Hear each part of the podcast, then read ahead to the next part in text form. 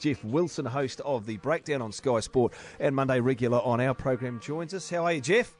Morning, team. How are we going? Very good. What a weekend! What a weekend! What a weekend! We'll get some cricket thought from you as well, actually, about uh, the wrap up of that one day series. But uh, I was watching that game on Friday night uh, there at Forsyth Barr, and I, you know what, man, I don't know if I've seen a better halfback than Aaron Smith.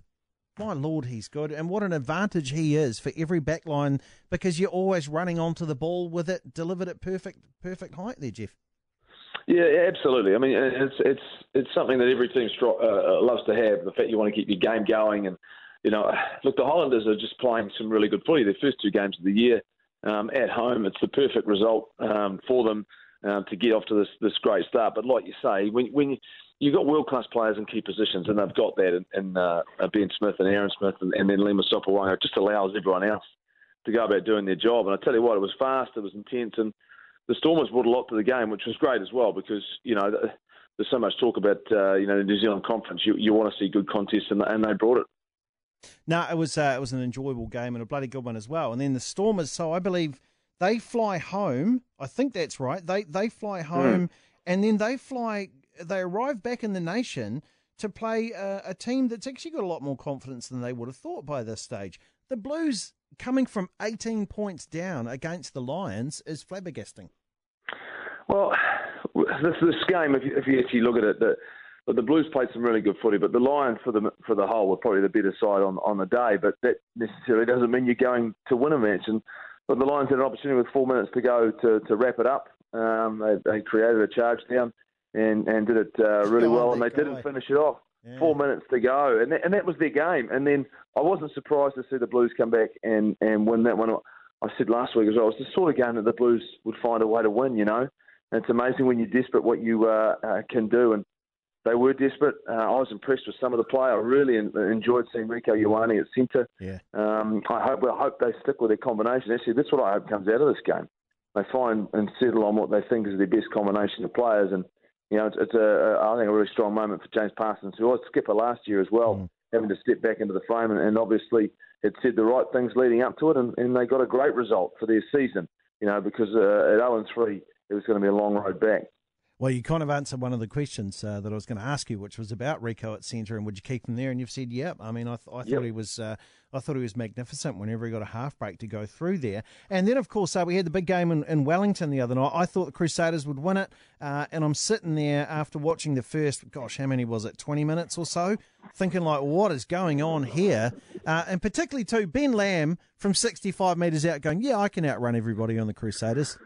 Impressive, eh? really impressive. Uh, a fantastic result for the Hurricanes. Uh, you know, we have talked about the travel, um, you know, the fact that they had to come back from Argentina, but in the end, they took that game and they grabbed it early, which is what you need to do against the Crusaders, and then played. Oh, well, I thought was some really smart football, but also went back to what, what got them a championship win two seasons ago. They relied on their defence, and their defence was outstanding. Crusaders got a one-dimensional. Um, you know, that was my take on things. They started relying very heavily on their on their forward pack, and um, you know they tried to win the, the game that way. And for me, it, it, it's sort of it's it's a different story when you've got you know a full strength Crusaders forward pack. They're trying to do that, but when you bring your reserves off the uh, bench, um, you know, and you lose Sam Whitelock early, I don't think that's a recipe. I, I would like to have seen them play a bit more footy because they've played such great attacking rugby. Hey, Jeff, just looking holistically right across the board here, we're only, what, four rounds in, but are mm. you starting to detect again a gap between the New Zealand teams and the rest in Super Rugby? Yeah, I think I think it's fair to say that. Um, you know, if you look at the performances of the other sides, uh, you know, the Reds have won a couple of games. Uh, I, am interested to see how the Rebels fare against uh, the New Zealand side. To me, they've, they've seemed to pick up picked up the best of the Force players, and Will Genia is playing outstanding football. So it looks as though, for me, out of Australia, they're the team to look at. The Waratahs are horrible in, in Argentina. Gosh, they were bad. Um, I don't know what's going on with that that, that team right now. Um, they need some fresh and new blood. So, yeah, I think there is.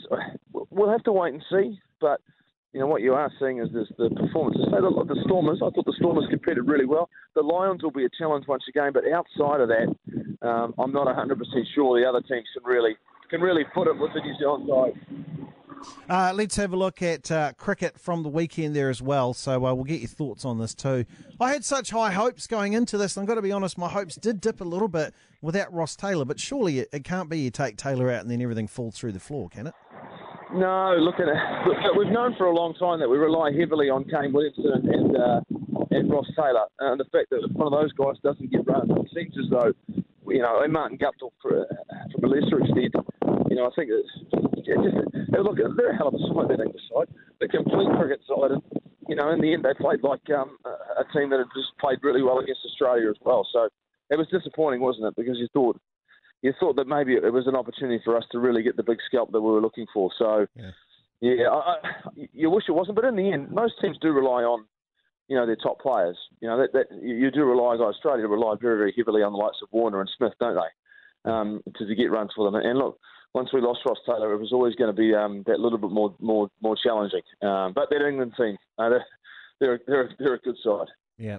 Uh, the USA have just beaten the All Black Sevens mm, yeah. uh, in Vancouver here. 17 yeah. 0 we've got to. Just I think that's what they've got. They're just having a replay there. But anyway, it's uh, time's up on the clock there to go. Uh, what was the other thing I was going to ask you? Oh, I know. Uh, tomorrow night on the breakdown, please can we speak to Stuart Barnes in England and find out if the oh. wheels if the wheels have fully come off England because man, it looks at Ireland now. That's the game for me that I'm looking forward to at the end of the year, not the England one.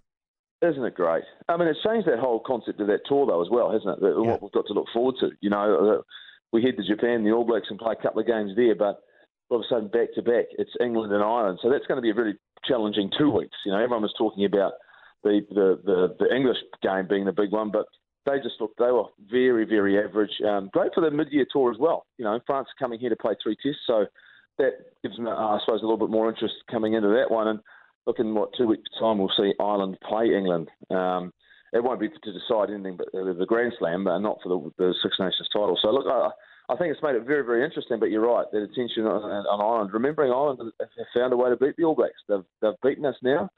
So uh, this is a sort of game and result that they'll look at and say, you know, let's uh, bring on the India tour and see whether we can uh, have a crack at them again. Doesn't England losing though take a bit of sting out of this game at the end of the year, particularly if they lose three in a row? Because it's hardly like Eddie Jones then is in a position to go around giving it large. He might go quiet, and then we don't have him to kind of hook into. Just just listen to what you said. Eddie Jones going quiet. That doesn't happen for very long. But Never the, does. The game needs him chirping, doesn't it? Uh, it does, but as I'm saying. He won't go quiet. He won't. He Even after three to. losses? No, he doesn't know how to. He'll come up with some reason and excuse, and you know the fact. And even when I was uh, reading and saying that uh, they're, they're struggling to adapt, it was a backhander at the referee. That's what he talked about. There. It was a backhand at the referee saying his um, interpretations in, on the weekend. I mean, in the end, they got they were they were poor. They did not play well.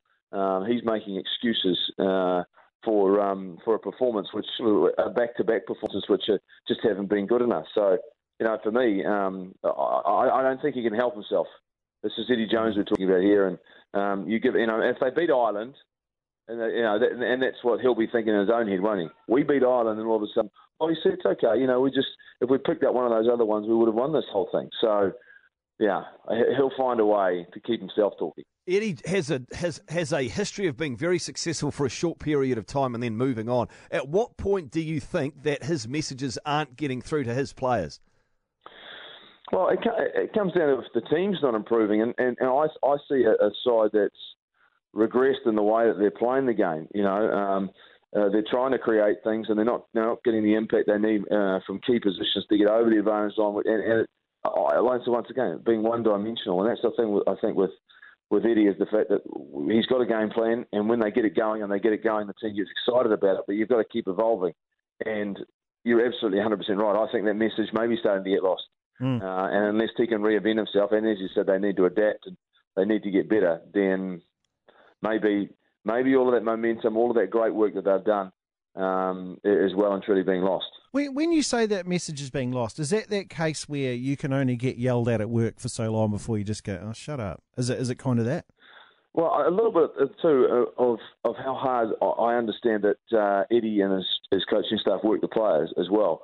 You know, uh, and they, they, do an incredible amount of work. And it was the same when he was up uh, with Japan. Spent a lot of time on the field, and if you if it's getting hammered into you, and in the end it's one of those things where if it's not your idea, if you're not the driving force behind it as players now, that's how teams operate. The fact that you've got to have that complete commitment to what the coach is saying.